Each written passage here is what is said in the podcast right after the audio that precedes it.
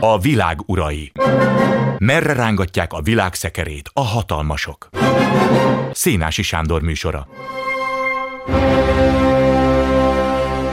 Jó estét kívánok! Ma esti vendégünk Latman Tamás nemzetközi jogász. Jó estét önnek is! Jó estét kívánok! A évértékelő beszédében az Európai Bizottság elnöke von der Leyen megemlítette azt, hogy migrációs ügyben, amiben egyébként a Európai Uniónak hagyományosan nincs valami kitűnő koncepciója, úgy vettem működő és mindenki által elfogadott, hogy hát akkor azt kell csinálni, hogy pénzeket kell kihelyezni azokba az országokba, ahonnan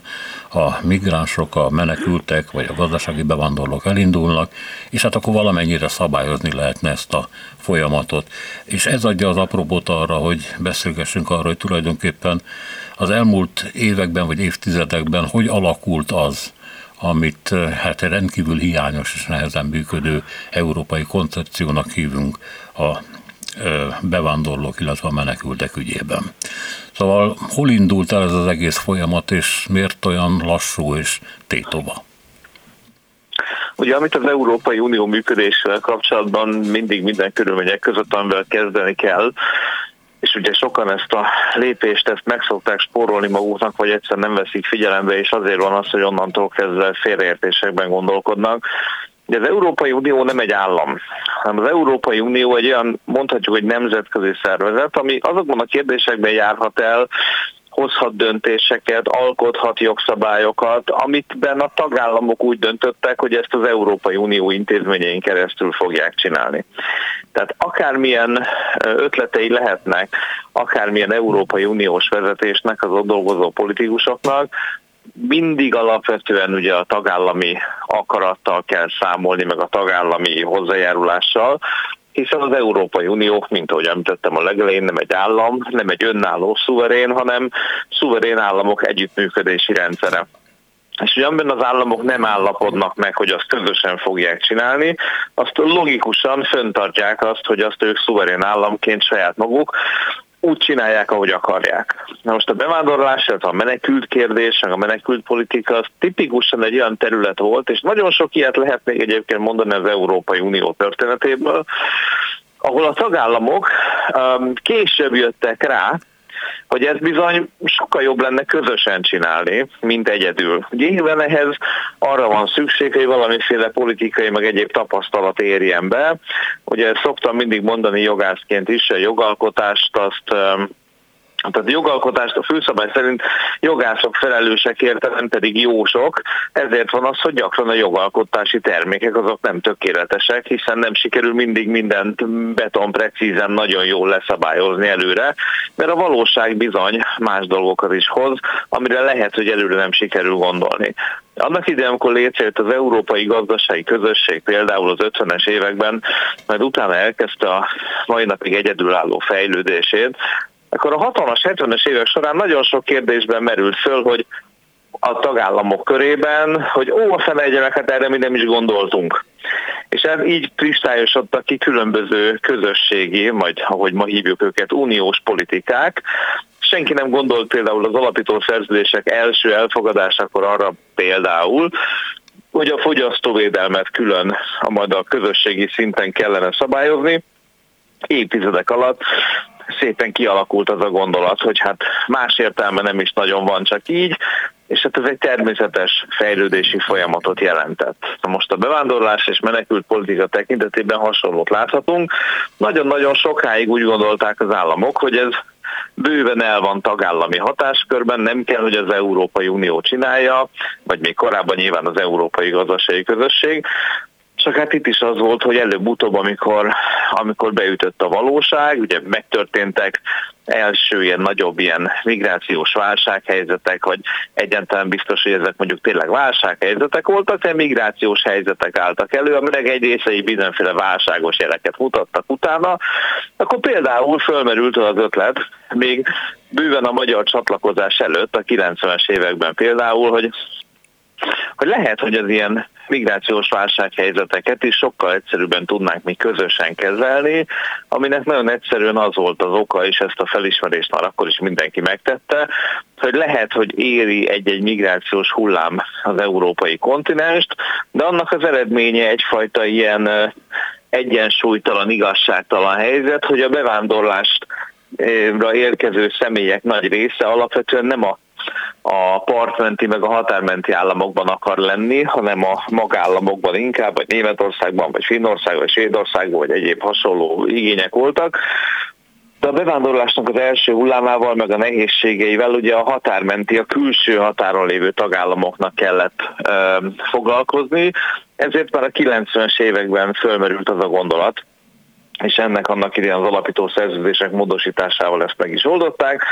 hogy akkor kifejezetten például a menekült politika az átkerült uniós hatáskörbe, ami azt jelentette, hogy Európai Uniós szinten egységes szabályokat fogadtak el az államok arra nézve, a meglévő menekült jogi szabályok alapján, illetve azok némi fejlesztésével,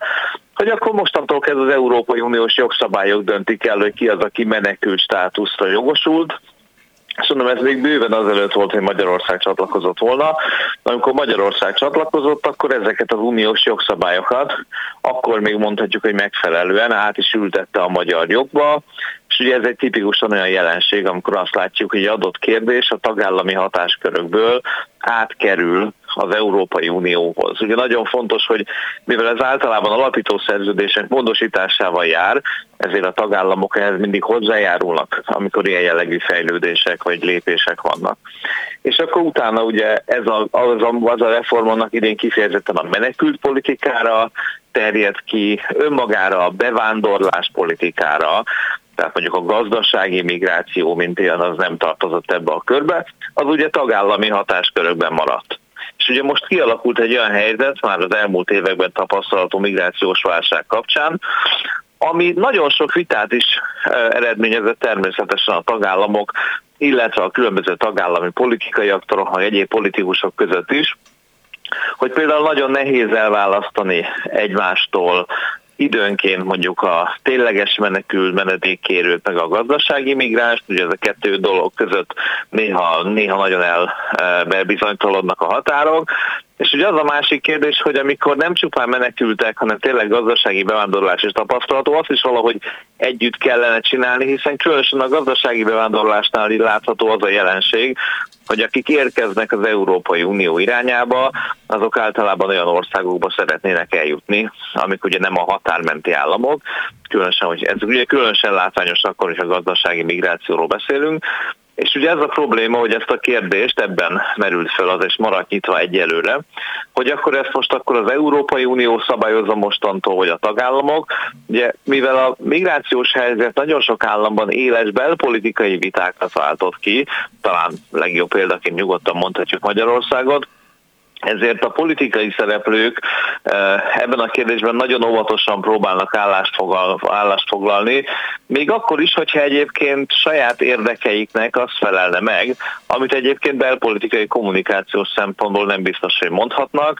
Tehát amikor fölmerül egy olyan ötlet, hogy valahogy központilag kéne menedzselni a bevándorlás politikát is, nem csupán a menekült politikát, hanem a migrációnak nagyon sok más aspektusát is, és például ott van egy Magyarország, aminek ugye határmenti államként azért mindenképpen érdeke lenne az, hogy segítséget kapjon Európai Uniós szinten a helyzet kezelésére, akkor a magyar kormány belpolitikai kommunikációs sokokból azt mondja, hogy nem, semmilyen segítség nem kell, nincs is, nem kell kóta, itt akkor már ugye elvecsúszik a dolog a szakpolitikából a kommunikáció szintjére, nem kell kóta, mert mi majd mindent megoldunk, az a megoldás, hogy senki ne jöjjön sehova, és akkor onnantól kezdve úgy egy ilyen széttartó politikák jelennek meg, ami nem segíti azt, hogy az Európai Unió egységesen tudjon föllépni. Az a folyamat, ami az elmúlt évben az unió szintjén is beindult, hogy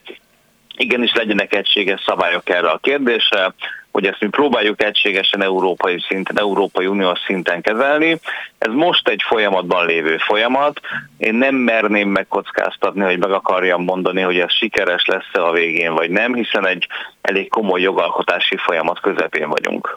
Amikor Magyarország tagja lett az Európai Uniónak, akkor mit vállalt hivatalosan ezzel a ügyel kapcsolatban, mert említette, hogy a mi belépésünk előtt már voltak olyan megállapodások, amelyek arra vonatkoztak, hogy közösségi szinten kéne kezelni ezt a kérdést, legalábbis néhány aspekt. Nem csak megállapodások, hanem konkrétan kialakított Európai Uniós jogrend, jogrendszer, jogszabályok rendszer volt már hatályban, hogy ezek különböző irányelvek formáját öntötték már akkor is. Ugye az irányelv egy olyan uniós jogi szabályos, szabályozási forma, ezt érdemes talán rögzíteni a hallgató kedvéért. Amikor egy uniós irányelvről beszélünk, az a magyar köznyelven elterjedt, hát nem annyira kötelező, csak ilyen iránymutatás jelleg, na ehhez képest nem így van. Az Európai Uniós irányelvek kötelező uniós jogi szabályokat jelentenek, tehát olyan, mint egy törvény, azzal a különbséggel, hogy az irányelvek tartalmát minden tagállam köteles belső joggá transformálni és belső jogszabályban elfogadni, és az úgy válik kötelezővé mondjuk a magyar hatóságok számára, mint magyar jogszabályok. Tehát amikor ma Magyarországon valaki például vesz egy, mondjuk másik példa a fogyasztóvédelem területén, valaki vesz egy televíziót egy elektronikai áruházban, amiről kiderül, hogy nem csak, hogy nem működik, de ki is csapja a biztosítékot állandóan, és mindenféle kárt okoz a lakásában, bármilyen oknál fogva, akkor a vonatkozó magyar fogyasztóvédelmi szabályok, a fogyasztóvédelmi törvényes csatolt részei, rengeteg kormányrendelet és minden más, ezek mögött szinte kivétel nélkül mindig uniós irányelvek állnak háttérjogszabályokként. És az azért jó megoldás, meg hatékony megoldás, mert így az egység, az a, a, a jogkereső polgár, amikor mondjuk elmegy a magyar bíróságra azért, hogy ő igazságot szerezzen az igényének, akkor uniós jogszabályt alkalmaz úgy, hogy a normális körülmények között nem is tud róla. Mert ő a magyar jogszabályt alkalmazza, de a magyar jogszabály tartalmát ugye uniós irányelvek határozzák meg. Na most egy ilyen nagyon fontos uniós irányelv például sok közül a menekült politika területén, ami már bőven hatályban volt, amikor Magyarország szépen belépett az Európai Unióba, és el is fogadta ezeket a szabályokat, annak a meghatározása vagy definíciója, hogy ki jogosult védelemre menekültként. Éppen ezért volt egy picit zavarba ejtő 2015 után, amikor a kormányzat, meg a kormány közeli mindenféle megmondó emberek, meg egyéb ilyen források elkezdtek azon lamentálni, hogy most a ténylegesen mennyire minősül egy akármilyen menedékkérő, ténylegesen jogosult menekültnek, vagy mennyire nem, és elkezdtek az 1950-es Genfi menekült konvencióról beszélni, ami nyilván nagyon izgalmas, bármikor nagyon szívesen beszélgetek a Genfi menekült konvencióról, de az Európai Unióban már ahhoz képest bőven régóta eltérő szabályok voltak hatályban. Tehát ugye a Genfi menekült konvenció menekült definícióját mind az európai jogfejlődés, mind több más kontinensnek a saját szabályai azért egy picit bővítették, változtattak rajta, tehát ezért valahol abszurd volt, amikor az 50-es, 50-ben elfogadott Genfi menekült konvencióról akar beszélni a kormány, amikor a hatályban lévő jogszabályok már rég nem azok a szabályok voltak. Szóval ez a, ez a dolog az, ami például egy példaként említhető, amikor csatlakoztunk az Európai Unióhoz, akkor ezt a vonatkozó akit, tehát jogszabályanyagot, meg létező szabályanyagot, ezt egy egyben természetesen átvettük és alkalmazni kötelesek lettünk. Jelzem, egészen ugye a 15 is, 15-ös nagy migrációs válságig igazából politikai szinten probléma ezekkel nem is jelentkezett ezekkel a szabályokkal. A gyakorlati jogalkalmazás területén már annál több probléma volt velük korábban is, de ez soha nem nőtt a politikai kommunikáció szintjén látható jelenségé. Tulajdonképpen ezek azok a botrányok, amik aztán átkerülnek európai bírósági szintekre is, hogy Igen, magyar... a legtöbb olyan, a, leg, a leglátványosabb jele annak, amikor probléma van egy uniós tagállamnak ugye a jogkövetésével, amikor különböző ügyekben mondjuk előbb-utóbb egyre több pert veszít mondjuk az Európai Unió bíróságán, ennek ugyanis a kiváltó oka, amikor ilyen ügyek az Unió bíróságára kerülnek, a legtöbb esetben az, hogy az Európai Bizottság, akinek az egyik történelmi feladata az európai integráció történetben az az, hogy egyfajta ilyen pulikutyaként felügyelje a nyájat, amit a tagállamok képeznek, Ugye az Európai Bizottságnak az a dolga, hogy, egy, hogy odafigyeljen arra, hogy a tagállamok betartják az uniós szabályokat, és hogyha úgy látja, hogy nem, akkor szépen, ugye ezek azok a híres hírhet úgynevezett kötelezettségszegési eljárások, akkor a kötelezettségszegési eljárások keretében legvégső esetben az Európai Uniós Bíróság elé citálja az adott tagállamot. Ugye láttunk ilyet Magyarország esetében többet is, amikor a magyar állam 15-16 után, meg abban az időszakban rengeteg magyar jogszabályt fogadott el migráció kezelés tekintetében, aminek a nagy része teljes mértékben ellentétben állt egyébként az alkalmazandó uniós jogszabályokkal és akkor ezek voltak azok a viták, amikről például a közéletben is mi, én magam is sokszor nyilatkoztam, hogy ez ezért nem lesz jó, hát azért fogjuk elbukni, ez a bizottság, ez fogja rajta fogást találni, stb. stb. És ezek egy egyben szépen egymást mind sorban meg is valósultak. De egy másik ág, ahol lehet látni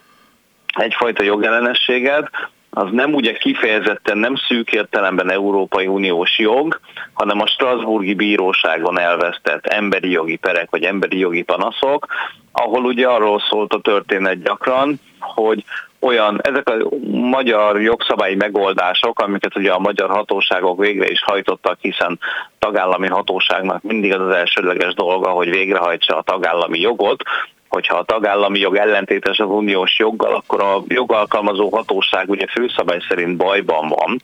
eh, mert hát neki a tagállami jogot kell alkalmaznia. De ugye itt voltak olyan perek a Strasburgi Bíróságon is, ahol ennek a a saját maguk által kialakított jogszabályok, a magyar jogszabályoknak az eredményeképpen állapította meg a Strasburgi Bíróság azt, hogy itt ilyen olyan emberi jogok sérültek. Talán a legfontosabb, amit lehet mondani, az a tisztességes eljáráshoz való jogsérelme, ami szerintem a legfontosabb.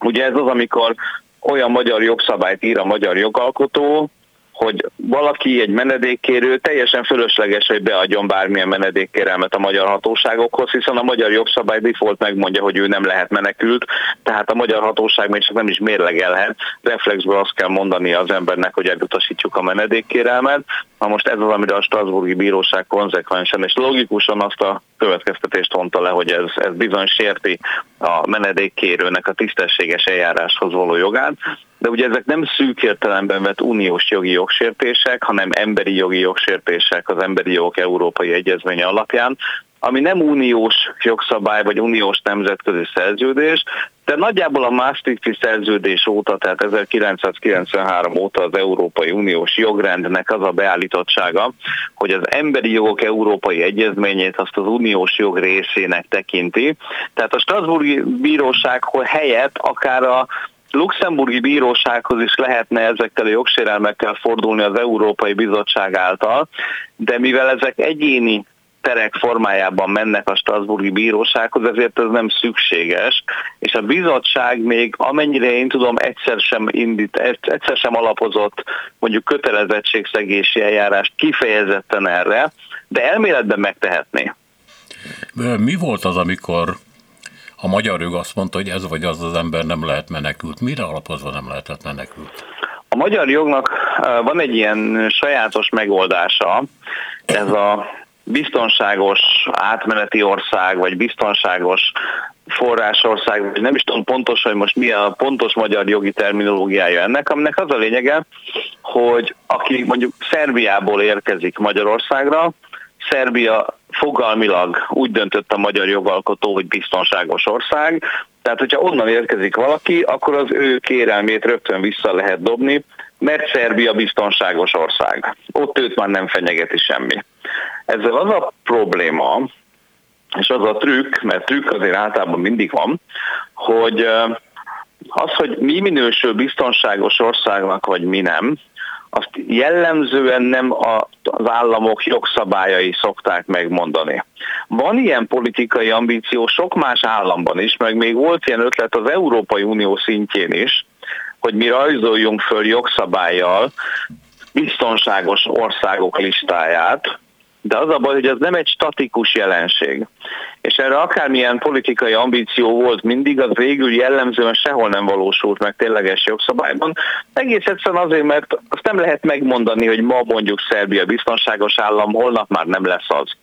Mert lehet, hogy holnap után meg megint az lesz. Miért? Mert a körülmények változnak. Ez tipikusan az a kérdés, amit nem szerencsés, hogy az államok megpróbálnak jogszabályokban előre meghatározni, hanem jellemzően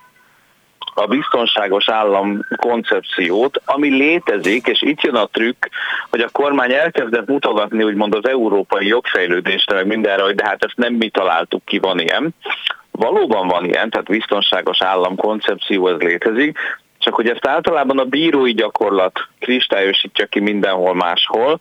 az adott körülmények megvizsgálatával, és persze lehet erre mondani, hogy jellemzően mondjuk az Európai Uniós tagállamok értelmezésében az összes EU tagállam biztonságos forrásországnak vagy kiindulási országnak szokott minősülni. Ez a kialakult gyakorlat, de az EU tagállamok meg az ő bíróságaik nem tekintik egymást nem biztonságos országnak.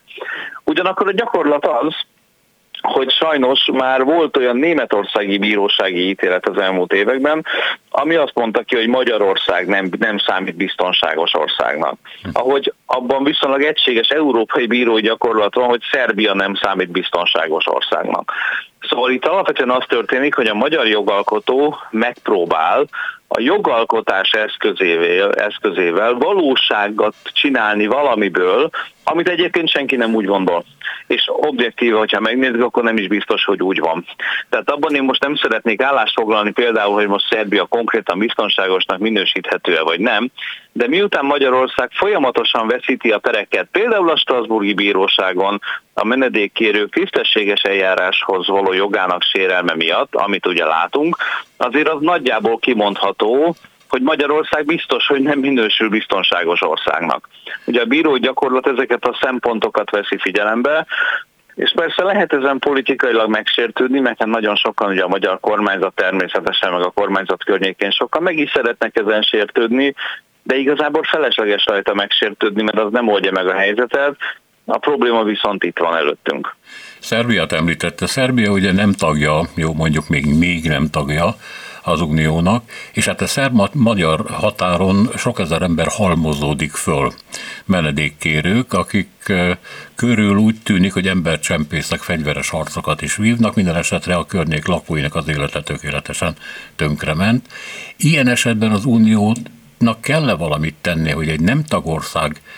területén levő bevándorló csoportnak a sorsára tekintettel legyen valamiképpen. Kizárólag nemzeti jog alá tartoznak, tehát akarja Szerbia, akkor ki is dobálhatja őket az országból? Ugye alapvetően az európai kontinensen nem csak az Európai Uniós jog az, ami államok fölött kötelező, meg az államok nézve kötelező, Szerbia, és ugye a Nyugat-Balkán államai is tagjai az Európa Tanácsnak, ami, ami ugye minden EU tagállam is tagja az Európa Tanácsnak. Itt szokott lenni egy nagy félreértés, de ezt érdemes gyorsan rövide zárni. Ugye az Európa Tanács az egy az Európai Uniótól elben teljesen független nemzetközi szervezet, és soha senki ne keverje össze az Európa Tanács nevű nemzetközi szervezetet az Európai Uniónak az intézményeivel, amiket úgy hívunk, hogy Európai Tanács vagy Európai Unió tanácsa, ez teljesen külön dolgok. Az Európa Tanácsnak a keretében működik a már említett Strasburgi Bíróság és az Emberi Jogok Európai Egyezményét is ennek keretében fogadták el, annak idén 1950-ben. Ugye a Nyugat-Balkán államai Szerbia is része ennek, és azok az emberi jogi szabályok, amiket az emberi jogok európai egyezményéből tudunk levezetni, azok természetesen rájuk nézve is kötelezőek, ami azt jelenti, hogy alapvetően ezek az államok sem tehetnek meg bármit egy menedékkérővel, bármilyen emberrel. Nagyon fontos, hogy az emberi jogok európai egyezményének előírásai nem véletlenül azt a címet viseli az egyezmény, hogy emberi jogok, tehát itt semmilyen állampolgársági meg egyéb kritérium nincsen, bármilyen ember, aki az Európa Tanács bármelyik tagállamával valamiféle interakcióba kerül, az ő esetében ezek az emberi jogi szabályok, ezek alkalmazandóak. Lábjegyzet többek között pont ez egyik oka annak, hogy Oroszország az elmúlt időszakban sajnálatosan kilépett nem csak magának a Strasburgi Bíróságnak a rendszeréből, hanem magából az Európa Tanácsból is. Az pont egy ilyen kétségbe esett lépés volt, hogy semmilyen módon nem szerette volna. Minden, mindenféleképpen megpróbálta megoldani azt, hogy ne terjedjen ki rá a Strasburgi Bíróság hatásköre, hiszen itt ezrével vannak akár az emberi jogi perek Oroszországgal szemben benne a csőben, tehát ezzel Oroszország nem szeretne foglalkozni. Tehát ezek a szabályok akkor is köteleznek egy európai államot, aki az Európa Tanácsnak a tagja, hogyha egyébként nem az Európai Uniónak a részesei. Természetesen ezek sokkal megengedőbb, sokkal kevésbé részletező szabályok, Viszont, hogyha egy állam csatlakozni szeretne, így például, hogyha Szerbia csatlakozni szeretne, amiről tudjuk, hogy van ilyen ambíció, akkor bizony nagyon nehéz helyzetben van akkor. Nem tudja azt mondani, hogy ő egyébként az Európai Uniós menekült jogi szabályokat nem hajlandó alkalmazni. Hogyha ezt most Szerbia kimondaná így ebben a formában, akkor valószínűleg elbúcsúzhatna még az elméleti lehetőségétől is annak, hogy valaha csatlakozzon az Európai Unióhoz. Tehát itt van egy ilyen politikai húz meg, erez meg játék ebben a kérdésben, ami, ami tisztán politikai játék, hogy Szerbia mennyire ö, teheti meg, hogy egyáltalán ne alkalmazzon semmilyen Európai Uniós jogi szabályt. Ugye jelenleg proforma nem is kell, hogy alkalmazza, mert nem uniós tag, viszont a kialakított hatósági gyakorlatai meg minden tekintetében nagyon fontos saját érdeke, hogy azt mutassa az Európai Unió tagállamai felé, hogy hát ő fölkészült és ő hajlandó ezeknek a szabályoknak az alkalmazására, különben ezek a tagállamok azt fogják mondani, hogy már pedig akkor te most nem fogsz csatlakozni, hogyha nem. Tehát itt Szerbia egy különösen nehéz helyzetben van akkor, amikor valamiféle a létező Európai Uniós szabályokkal szembeni politikát akar magának kialakítani, még akkor is, hogyha egyébként ebben ő látványos politikai támogatást adott esetben vár és kap is a magyar kormánytól, hiszen ezzel alapvetően a saját uniós csatlakozását kockáztatja a közeljövőben. Na most, ha a szerb kormány tehát azt mondja, hogy nem, nem akarok megszegni olyan szabályokat sem, amelyek majd később vonatkoznak rám, de ugye jelezni szeretném, hogy be akarok lépni az Unióba, és ezzel elfogadom ezeket a szabályokat is, hanem ehelyett választom a nem cselekvést. Ezt megteheti -e? Ugyanis a következő történik, legalábbis a ott működő riporterek szerint. Ezt a rengeteg embert fölpakolják határ mentén teherautókra vagy buszokra, elviszik vissza, és állítólag mire fordulnak a buszok, már megint ott vannak. Tehát ezek az emberek nem akarnak lemondani arról, hogy átjöjjenek Magyarországra, persze nem ide vágynak, hanem Németországba. De nem csinálnak a hatóságok velük semmit, tehát nem járnak el, nem fogadnak el tőlük kérelmeket, nem uh-huh. próbálják őket bármiképpen belevonni bármilyen jogi folyamatba, ezt megtehetik? Igen, számomra is úgy tűnik, hogy a szerb kormányzat egy ilyen most csúnyán fogok mondani, bocsánat, de egyfajta ilyen biztonsági megoldást próbál alkalmazni ebben a kérdésben, hogy, hogy inkább, inkább nem csinál tevőlegesen különösebben sok mindent, gondolva, hogy akkor hibát sem lehet elkövetni,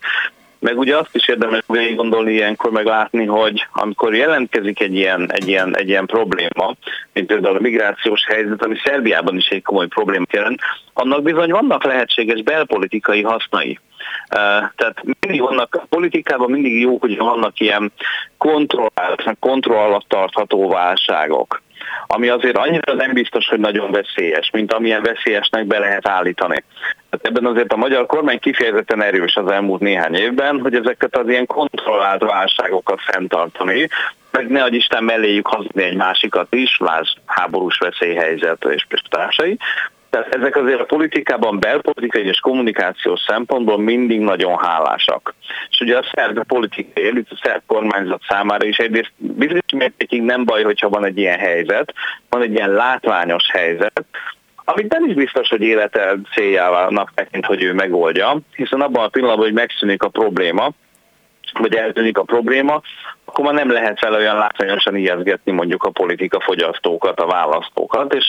akkor az biztos, hogy már egy érdeke annak a politikai struktúrának, hogy azt a gondot megoldja. Ez nem csak szerb sajátosság, de talán most Szerbiában nagyon szépen látjuk. Ami a közös európai cselekvést illeti, ugye nagyon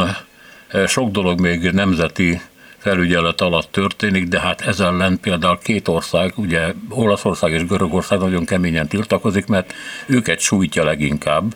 a bevándorlási hullám, ugye már a partmenti szigeten, Görögországban, meg Olaszországban is van, ahol már több a menekült, mint a helyi lakos. Tehát ezeket el kell látni, ezekkel van probléma természetesen gyereket iskolába viratni, a nem dolgozó felnőttek között a bűnözés előbb-utóbb megjelenik, ez szóhatatlan, és így tovább, és így tovább, tehát hogy Brüsszelnek itt valamit tennie kellene. De kell? Igen, és itt pont egy ilyen identitászavaros helyzet alakul ki egy kicsit, hogy ezeknek az államoknak, mint határmenti államoknak, akikre ugye tényleg a, a legnagyobb nehézségek hárulnak ebben a kérdésben, nekik valahol elemi érdekük az, hogy ebben ők valamiféle támogatást kapjanak az európai államok közösségétől, az Európai Uniótól, vagy ha úgy tetszik, akkor Brüsszeltől, Ugyanakkor a helyi politikusok egy jelentős része azt az elégedetlenséget, meg bizonytalanságot pont arra használja ki, hogy mondjuk hergeljen Brüsszel meg az Európai Unióval szemben. Most az a politika az viszonylag egyszerűen működik. Tehát, hogyha a, a, a gazdagabb magállamok, akik egyébként migrációs célpontként működnek, folyamatosan azt kapják mondjuk görög, meg olasz, meg egyéb politikusoktól, hogy, hogy ők menjenek a fenébe, és majd ezt, majd ezt a helyi erők megoldják, majd a helyi görög, meg a helyi olasz, meg mondjuk a helyi magyar politikusok majd ezt sokkal-sokkal jobban meg fogják tudni oldani. Egy idő után a német politikusok, a svéd politikusok, meg mindenki más is elkezdi azt mondogatni, hogy igen, úgy gondoljátok, hogy ezt jól meg tudjátok oldani nélkülünk, hát akkor oldjátok meg nélkülünk, akkor mi nem adunk rá pénzt, azért annyira erősek vagytok, meg ügyesek vagytok, akkor csináljátok. És ez az a pont, amikor, amikor, amikor elkezd elhalni mondjuk az össze-európai szolidaritás gondolata, nagyjából a racionális józanésszel együtt, mert helyébe lép Németországban, Svédországban, meg ezekben az egyéb országokban is az a fajta politikai önérdek, hát akkor nem adunk, hát akkor nem adunk pénzt. Akkor nem akkor az adófizetőnk, adófizetőink pénzét nem fogjuk ebbe beletenni, mert, mert akkor ez most amíg egyelőre nem biztos, hogy pont a mi problémánk, addig mi ezzel nem fogunk foglalkozni. Na most erre jön az a rettenetesen rossz olasz, görög, magyar, stb. reakció, hogy igen, akkor ez nem a ti problémátok, akkor majd én ezt úgy fogom kezelni, ahogy nekem tetszik, és akkor hagyjál békén engem a szolidaritással, meg az emberi jogokkal, meg az ilyen zöldségekkel. Sőt, hogyha nagyon erőlteted, akkor én inkább átengedem a menedékérőket a területemen, aztán onnantól jelen, legyen probléma a te területedem. Na most ilyenkor jelennek meg az olyan jelenségek, mint például amit minden magyar állampolgár is láthat, hogyha mondjuk Bécs felé elmegy autóval, hogy a hegyes halmi határátkelőhelyen már akkor is van egyébként egyfajta ellenőrzés, hogyha egyébként Schengen miatt nem kéne, hogy legyen, de mégis van, mert egész egyszerűen a osztrák hatóságok azt látják, hogy hát hogy Magyarországon akkor is olyan fura módon átjön mindenki, hogyha állítólag közben az a mondás, hogy a déli kerítéssel védik egész Európát, de valahogy mégis hihetetlen mennyiségű menedékkérő érkezik Németországba, meg Ausztriába, Magyarország irányából. És kialakul ebből egy ilyen helyzet, és sajnos most valahol az egész európai politikai közösség, az államok közössége ebben van, hogy van egy nagyon erőteljes bizalmatlanság, szolidaritás már rég nincsen, talán nem is volt, és különböző ezzel kapcsolatos politikai adott esetben extrém álláspontok, vagy legalábbis az emberi jogokat biztos, hogy teljes mértékben ignoráló álláspontok kezdenek teremtővé alakulni, és ezt ugye láthatjuk bizonyos mértékig akár a mostanában elfogadott vagy tervezgetett Európai Uniós szabályokon is, legalábbis azok néhány kritikusai szerint. A Ausztria egyébként érdekes módon nem is annyira Magyarországot, hanem Bulgáriát meg Romániát vádolja. Erre feleletül az Európai Bizottság leköszönő elnöke megdicsérte a román és bolgár erőfeszítéseket. Ugye ez a két ország szeretne bekerülni a Schengeni övezetbe, Ausztria uh-huh. viszont nem akarja, arra hivatkozva, hogy átengedi a migránsokat, a bevándorlókat. Erről Igen, tehát ez egy, ez egy másik vita, és akkor folyamatosan érdemes látni, hogy ezek hogy érnek össze. Tehát a Schengeni tagságnak a kérdése az nagyon-nagyon régóta, amióta létezik ugye a Schengeni rendszer, ez is, igen, a Schengeni rendszernek az alapjait is pont akkor vetették meg, így a 90-es évek második felében, amikor volt egy látványos migrációs válság, aminek eredményeképpen ugye a menekült politika uniós hatáskörbe került. Ennek az egyik másik oka, hogy uniós hatáskörbe került a menedék, menekült politika, pont az volt, hogy a Schengeni rendszer bevezetésével a az ellenőrzés is egyfajta ilyen európai központosított kellett, hogy legyen, vagy azzal kellett, hogy váljon. Tehát van egy vita, Na, amúgy is abban, hogy a Schengeni tagságnak mik a feltételé, hogy lehet azt megoldani, stb. stb. Szerencsére Magyarország annak idén a több más állammal együtt ezt viszonylag fájdalommentesen sikerült megúsznunk, de azért ebbe volt egy adag hatalmas munka is, hogy a magyar rendszer ugye alkalmas legyen a Schengeni csatlakozásra, ugye ez nem volt vita annak idején ezen, hogy meg nem volt egy ilyen migrációs válság, hogy egy ugyanilyen migrációs válság kellős közepén kaptuk volna a képünkbe mi is, hogy na most kéne a Schengenhez csatlakozni,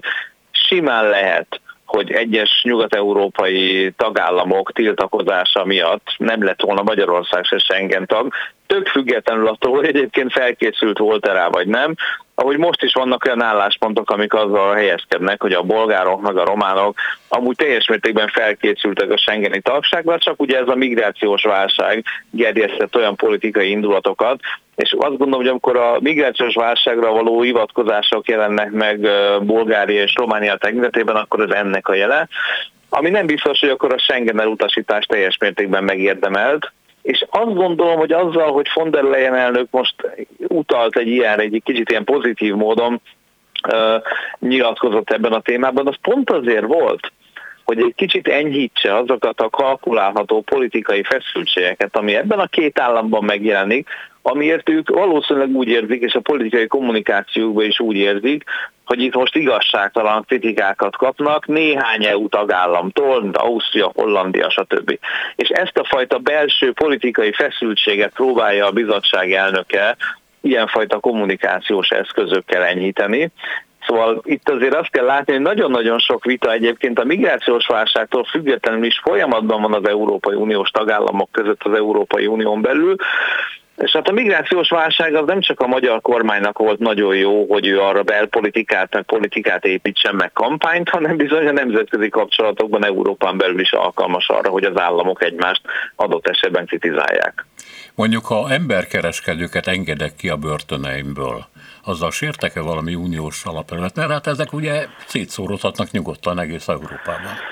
Igen, ez egy nagyon veszélyes, nagyon veszélyes lépés volt a magyar kormány részéről. Egyrészt ez az én személyes fogyatékosságom valószínűleg, hogy nem látom a politikai hasznát tehát nem, nem látom semmilyen módon, hogy, hogy ez akár politikai kommunikáció miért volt hasznos a magyar kormánynak, hogy ezt megtette, de én azt azzal együtt tudok élni, hogy valószínűleg én ezeket nem is biztos, hogy mindig jól látom, tehát nem ez a szakterületem, de, de, de ami a beszéd részét illeti az az, hogy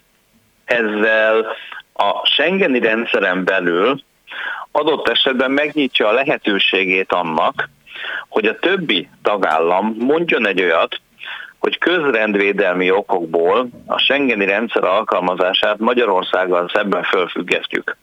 Mert hogy itt nem biztosítható az, hogy a reguláris migráció szabályait, feltételei biztosítottak, hogyha itt mindenféle indokok, komolyan vehető indokok nélkül engednek el embercsempészeket, akkor feltételezhető az, hogy Magyarország a Schengeni rendszer működésére egyfajta veszélyt jelent. Ezért biztosan, biztos alapon fölfüggesztjük vele szemben a Schengeni rendszer alkalmazhatóságát. De fontos rögzíteni, hogy a Schengeni rendszer alkalmazásának felfüggesztése az egy lehetséges dolog, és már sor került rá több alkalommal is, amit mindenki látott, no, szinte mindenki látott az elmúlt években, az ugye a Covid krízis időszakában, de a koronavírus válság időszakban lényegében teljes mértékben felfüggesztették a Schengeni rendszert, Ugye, és akkor ezt fokozatosan sikerült feloldani a vakcina útlevél és minden egyéb bevezetésével, de korábban például a, a svájci oszták közös szervezésű Európa, futball Európa bajnokság időszakában is felfüggesztették ezek az államok a Schengent. Igen, jól hallottam, mindenki Svájcot mondtam, aki ugyan nem EU tag, de a Schengeni rendszerben benne van. Tehát a két állam úgy döntött, hogy a futball Európa bajnokság időszakára, amikor várhatóan sokan fognak hozzájuk érkezni, köztük mindenféle, akár brit foci drukkerek is, most pont a briteket igazságtalan volt kipécézni, mert Nagy-Britannia viszont bár benne, van az, benne volt az Európai Unióban, de nem volt benne a Schengeni rendszerben, de mindig a brit futballhuligánokkal szerettek ijeszgetni mindenhol Európában, hogyha fociról van szó. A lényeg az, hogy a Svájci, Svájc és Ausztria úgy döntött, hogy felfüggeszti a Schengeni rendszert a saját maga tekintetében, mert hogy amíg a foci Európa bajnokság van, addig ők szeretnék tudni, hogy ki jön be az ő országukba, és ki nem, és hogyan, szeretnének regisztrálni. Ezt mindenki elfogadta, megértette, ez teljesen rendben volt. Tehát lehet függeszteni a Schengeni rendszert, hogy annak van egy oka, egy ok lehet a közrendvédelem, és annak megvannak a maga szabályai is, hogy ezt hogyan lehet megtenni. Tehát elméletben ezeknek a szabályoknak a keretében akár még az is lehetséges, hogy azt mondják a Schengen tagállamok, hogy Magyarországgal szemben felfüggesztik a Schengeni, alkalma, a Schengeni rendszer alkalmazását, ami azt jelenti, hogy akkor a magyar állampolgárok amennyiben az Európai Unió ezen tagállamaiba akarnak utazni, akkor hát akkor kell hozniuk útlevelet, de legalábbis személyigazolványt, ugye ezt ők döntik el, be kell állni a sorba, ellenőrzés kell lenni, stb. Tehát akkor visszaáll a magyar állampolgárok tekintetében a határellenőrzés. Tehát ez egy kockázat, én nem tudom, és nem látom azt, hogy a magyar kormány számára embercsempészek kiengedése, azon túl, hogy biztos vagyok benne, hogy szabad szemmel jól látható költségmegtakarítást eredményezett egyébként, de ezen túlmenően, hogy milyen haszon volt belőle, azt nem tudom, a kockázatok viszont szerintem bőven jelentősebbek voltak, mint a hasznok. Hadd mondjak néhány adatot. Az ENSZ migrációs ügynöksége szerint 2021-ben a világon 281 migráns volt, ennek kétharmad évként gazdasági menekült, de így is nagyon sok a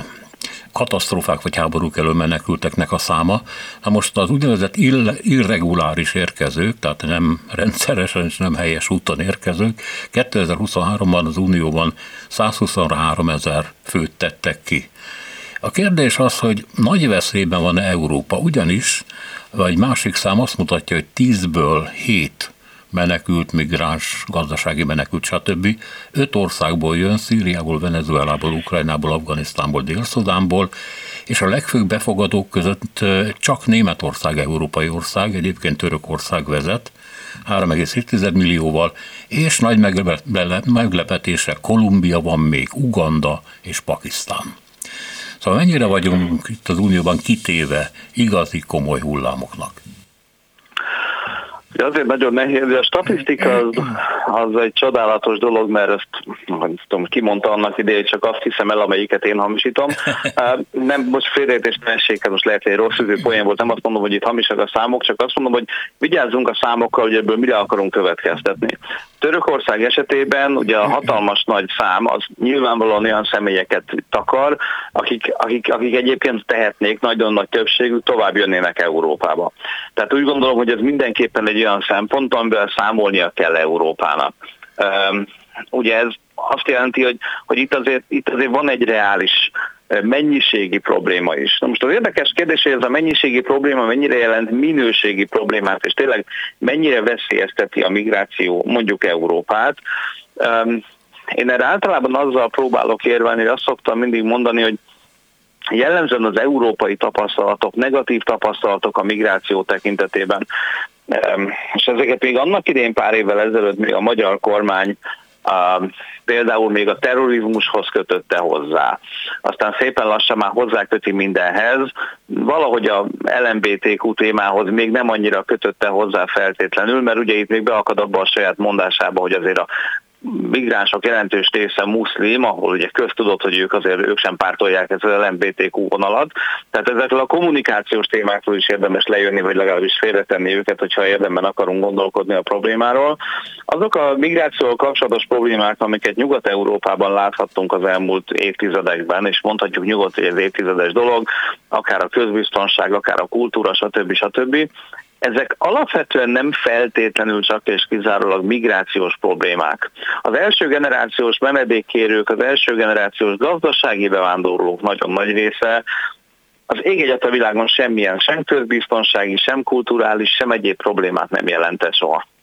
Hanem inkább itt a második, harmadik generáció volt,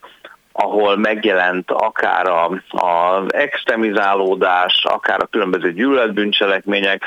ez pedig már adott esetben az adott a szociális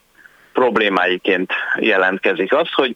fiatalok, gyerekek iskolában nem érzik jól magukat, nem érzik magukat elfogadottnak, és ennek megfelelően egyfajta politikai extremizálódás, meg radikalizálódás irányába hajlandóak elmozogni. Ez nem csupán a migrációval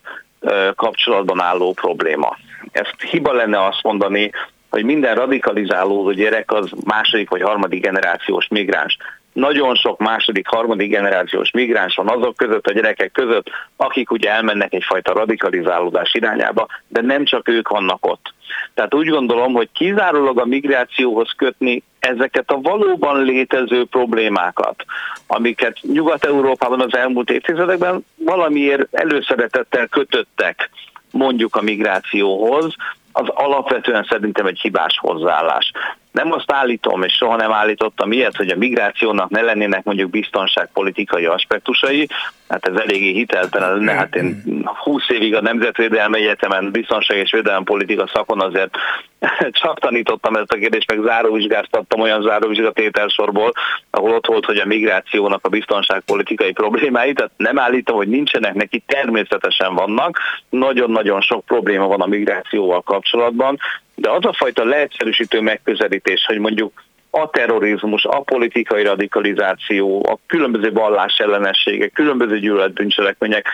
csak és kizárólag a migrációnak lennének az eredményei, az egész egyszerűen egy téves leegyszerűsítő álláspont. Ugyanakkor ki kell alakítani azokat a megoldásokat, amikkel ezeket lehet kezelni. Na most itt azt látjuk, hogy az elmúlt évtizedekben nyugat-európai államokban ahol ugye volt egy jelentős migráció, és nagyon nagy részük ezeknek az államoknak ráadásul a saját valóban gyarmati múltjával próbál küzdeni, és ennek eredményeképpen alakít ki a migráció tekintetében olyan megoldásokat, amik nem biztos, hogy eredményesek, Na most ez azért nem csak és kizárólag migrációs probléma, hanem ebben benne van adott államban mindig a, az oktatási rendszer, a szociális ellátórendszer, és nagyon-nagyon sok minden másnak a problémáiként láthatjuk ezeket a dolgokat. Persze, a politikai kommunikáció szereti az egyszerű megoldásokat, sokkal egyszerűbb azt mondani, hogy ez migráns, és azért, én személy szerint azt gondolom, hogy az európai mind a kultúrkör, mind a gazdasági képesség, mind a társadalmak fejlettsége azért alkalmas arra, hogy kezelje ezeket a problémákat, és azt gondolom, hogy látjuk is, hogy egyébként kezeli is, csak például a magyar sajtóban és a magyar médiában jellemzően mindig a, a rossz hírek, meg a látványos hírek jelentek meg az elmúlt években. Végül egy-két percünk még van hátra. Lát arra esélyt, hogy amit von der Leyen mondott, hogy az Unió pénzeket helyez ki, fejlesztéseket végez olyan országokban, ahonnan kivándorolnak az emberek, van ennek így értelme? Én egészen biztos vagyok benne, hogy lesznek ilyen kísérletek, lesznek ilyen próbálkozások, egész egyszerűen azért, mert mert ez egy hatékony, egyszerű megoldást ígér az emberek, meg a politika fogyasztóknak. Ugye ez egy, nem egy új jelenség, hiszen Magyarországon az elmúlt években azt is nagyon szépen látjuk, hogy a, a mm, üldözött keresztényeket segítő államtitkárság, meg erre különböző programok, meg egyebek vannak, és a magyar kormányzat ezeket ilyen propaganda célokra használja, hogy ezzel aztán nagyon jól meg lehet előzni a migrációt, Hát egyrészt nem előzzük meg vele a migrációt, másrészt meg ezeknek a kihelyezett pénzeknek a felhasználásának a hatékonysága az igen erőteljesen megkérdőjelezhető. De ez nem csak a magyar kormányzati pénzekre igaz, hanem hogyha kicsit kritikusan nézzük, az európai államok elmúlt évtizedekben kihelyezett költései, akár mondjuk a palesztin-izraeli konfliktus keretében, akár bármilyen témában, mindig is nagyon-nagyon sok kritikának álltak a keresztüzébe, a legtöbb esetben ráadásul szerintem megalapozott kritikáknak. De biztos vagyok benne, hogy ha von der Leyen bejelent egy ilyet, akkor lesznek is erre vonatkozó kísérletek, és azért azt tegyük hozzá, hogy eddig is voltak. Tehát ezzel az Európai, Európai Unió, meg az Európai Uniós tagállamok azért mindig próbálkoztak, hogy úgymond a pénzükkel próbáljanak megoldani ilyen helyzeteket, ilyen megelőző jelleggel. Azért azt láthattuk, hogy nem volt ez különösebben sikeres. Politikai kommunikációs okokból szerintem biztos, hogy ezek folytatva lesznek. Nem vagyok benne optim, nem vagyok optimista azzal kapcsolatban, hogy ezek biztos, hogy jó eredményekre fognak vezetni. Ami igazából egy sokkal izgalmasabb kérdés, és attól tartok, hogy egy kicsit von der Leyen ezért is beszélt erről az ötletről, meg gondolatról, mert például látja azt, hogy például a magyar kormány is csinálja ugyanezt, és akkor ez így jól hangzik, és akkor ebben nem lesz vita. De igazából, mintha próbálta volna elvonni a figyelmet a folyamatban lévő nehéz kérdésről, meg problémáról, nevezetesen ugye folyamatban van egy uniós jogalkotási eljárási folyamat, ami kifejezetten azt a célt szolgálja, hogy itt a, a menekült politikai, a bevándorlás politikában valahogy itt valami egységesebb uniós szabályok alakuljanak ki. Ugye ez az, amiről aztán a magyar ö, politikai kommunikációs tér is tele van vele, hogy kitalálta az Európai Unió, hogy már pedig itt migráns kvóták, meg migráns gettók, meg egyebek legyenek. Ugye a különböző politikai aktorok ezt úgy szépen hazudoznak mindenfélét ezzel kapcsolatban annak megfelelően, hogy gondolatuk szerint az ő közönségük mit akar hallani. Itt inkább arról van szó, hogy van egy olyan jogalkotási folyamat, amiben ismerjük már azt, hogy az Európai Parlament körülbelül mit szeretne a bizottság javaslatához képest, ismerjük azt is, hogy a tagállamok mit szeretnének, Ugye ez a legutolsó mondás tömeg arról, hogy itt migráns gettót akar az Európai Unió, ezt Orbán Viktor az alapján mondja, hogy az Európai Unió tanácsában a tagállamok megállapodtak a saját tárgyalási pozíciójukról, és ez került be a magyar médiába úgy, hogy ez lesz az Európai Uniós döntés, pedig ez csak a tanács pozíciója. Ehhez képest ott van az Európai Parlament több hónappal ezelőtt megfogalmazott pozíciója, és ennek a két struktúrának kell megállapodni abból, hogy ebből valaha Európai Uniós jogszabály legyen, és amennyire én beszélgettem például Európai Parlament környékén dolgozó emberekkel ebben a témában, hát nagyon-nagyon nem szeretik, amit a tanácsban a tagállamok letettek az asztalra. Tehát ez a jogalkotási folyamat a következő hónapokban, vagy akár években azért még nagyon nagy zajokat fog produkálni. Ugyanakkor azt is lehet tudni, hogy az Európai Parlamentben van arra vonatkozó szándék, hogy ezt még az európai parlamenti választások előtt, a jövő évi európai parlamenti választások előtt mégiscsak meg kell próbálni rövidre zárni, nincs rá garancia, hogy sikerülni fog. A lényeg az, hogy az uniós jogalkotási eljárásban most hatalmas ellentétek vannak az Európai Parlament és a tanács között, már pedig ennek a két szervezetnek az egyetértése kell ahhoz, hogy legyen uniós jogi szabályozás, nem csodálkozom azon, hogy von der Leyen nem feltétlenül akarta ezt a vitát, ezt a folyamatban lévő nagyon nagy vitát kihangsúlyozni az évértékelő beszédében. Hát érdemes lesz figyelni a következő hónapokban, hogy ez a folyamat hova fog menni egyébként. Köszönöm szépen, további jó Köszönöm szépen, további szép napot. Latman Tamás nemzetközi jogász volt velünk. A műsor Selmeci János szerkesztette, a műsorvezető Szénási Sándor volt. Köszönjük a figyelmüket, minden jót!